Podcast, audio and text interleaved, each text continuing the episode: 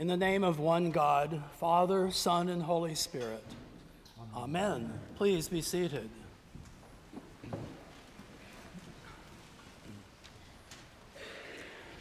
Don't you just love John the Baptist?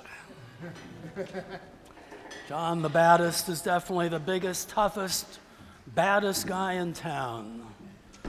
Or should I say, in the wilderness. I only recently heard John the Baptist referred to as the Baptist, and what a great play on words. For this wild man who wears clothing made of camel's hair and gets by on a diet of organic, gluten free honey and locusts. Mmm, crunchy on the outside, chewy on the inside. And what a way with words. You brood of vipers, you snakes. He obviously didn't follow my mother's advice that it's easier to catch flies with honey than with vinegar. He doesn't mince his words. Prepare the way of the Lord, repent, or suffer the consequences. So if it's John the Baptist, it's got to be Advent. Last Sunday in my children's sermon at the 845 service, I asked the kids this question Can anybody tell me what the word Advent actually means? And one little girl raised her hand and said, Advent means countdown. He's absolutely right. It's a great answer. Countdown, I think, is better than the traditional definition, which is coming or to come. Advent is the countdown to the coming of Christ. It's the countdown to how we live our lives until that day when we will meet Jesus face to face. And it's the countdown to the kind of world that we want for little baby Jane and for all of our children and grandchildren and beyond. How do we, how do we prepare for the way of the Lord? How do we achieve Isaiah's vision of a world in which the wolf shall live with the lamb, and the leopard shall lie down with the kid, the cat, and the lion, and the fatling together, living in peace and harmony rather than devouring one another. Well, I have a real world example of how some people are preparing the way of the Lord right here at St. Paul's. Now, there are many examples, of course, but the one that I want to share with you this morning began about a month, about three months ago on Sunday, September 11th. In my sermon on that Sunday, I reflected on the international refugee crisis, a human catastrophe of epic proportions, with more than 60 million displaced people around the world, largely children victims of war, persecution, famine, and natural disasters more than at any time since World War II. I reminded us that as Christians, we're called to care for the orphan, the widow, and the alien. We're called to seek and serve Christ in all persons, loving our neighbors as ourselves, to strive for justice and peace and respect the dignity of every human being. Jesus calls us to feed the hungry, welcome the stranger, clothe the naked, and care for the sick. While others may ignore the tragedy, God wants us to do all that we can to reach out to refugees and to be bearers of God's extravagant and unlimited love.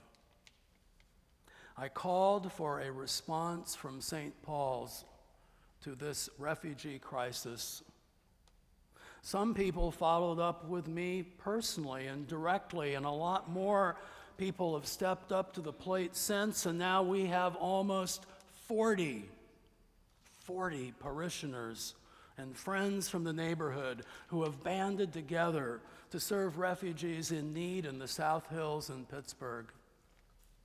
We're entering into a partnership with one of three local agencies that resettles refugees in Pittsburgh.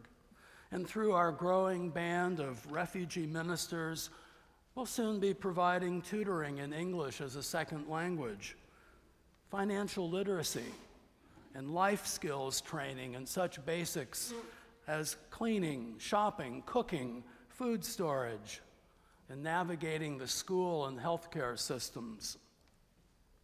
Most importantly, we'll offer a friendly face, a warm welcome and smile, a reassuring presence, and the knowledge that someone loves them. Imagine growing up in places like Syria, Somalia, the Congo, then spending maybe years in a refugee camp with hundreds or even thousands of other refugees, and suddenly finding yourself right here in Pittsburgh trying to figure things out. A blessing, of course, but what a challenge. Imagine if suddenly we were transplanted to life in a village in Africa or the Middle East. I'm so grateful to our vestry for supporting this adventure, and to parishioners Paula Hopkins and Carrie McGee for leading this effort, and for every person who has volunteered, many of whom are right here this morning. There's room for many more. Might God be calling you to this ministry of serving children and adults who are refugees? There are many other ways of preparing the way of the Lord, of course. We seem to live in a world where people are more inclined to devour one another than to find ways to live in peace and harmony. We need to be vigilant. We need to fight for racial justice and reconciliation and against prejudice and discrimination. We need to welcome, lift up, and support our Muslim sisters and brothers, our LGBT sisters and brothers, people with disabilities, those who are marginalized and on the outskirts of our society, such as the homeless and the mentally ill, and people of every faith and people of no faith. This is Isaiah's vision.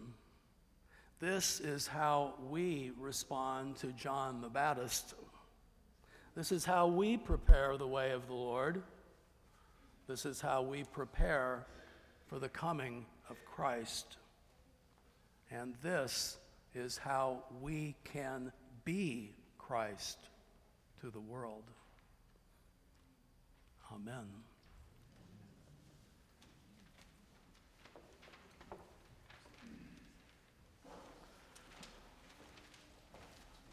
And now I'm hoping that someone is retrieving Kristen and the kids. Excellent, very good.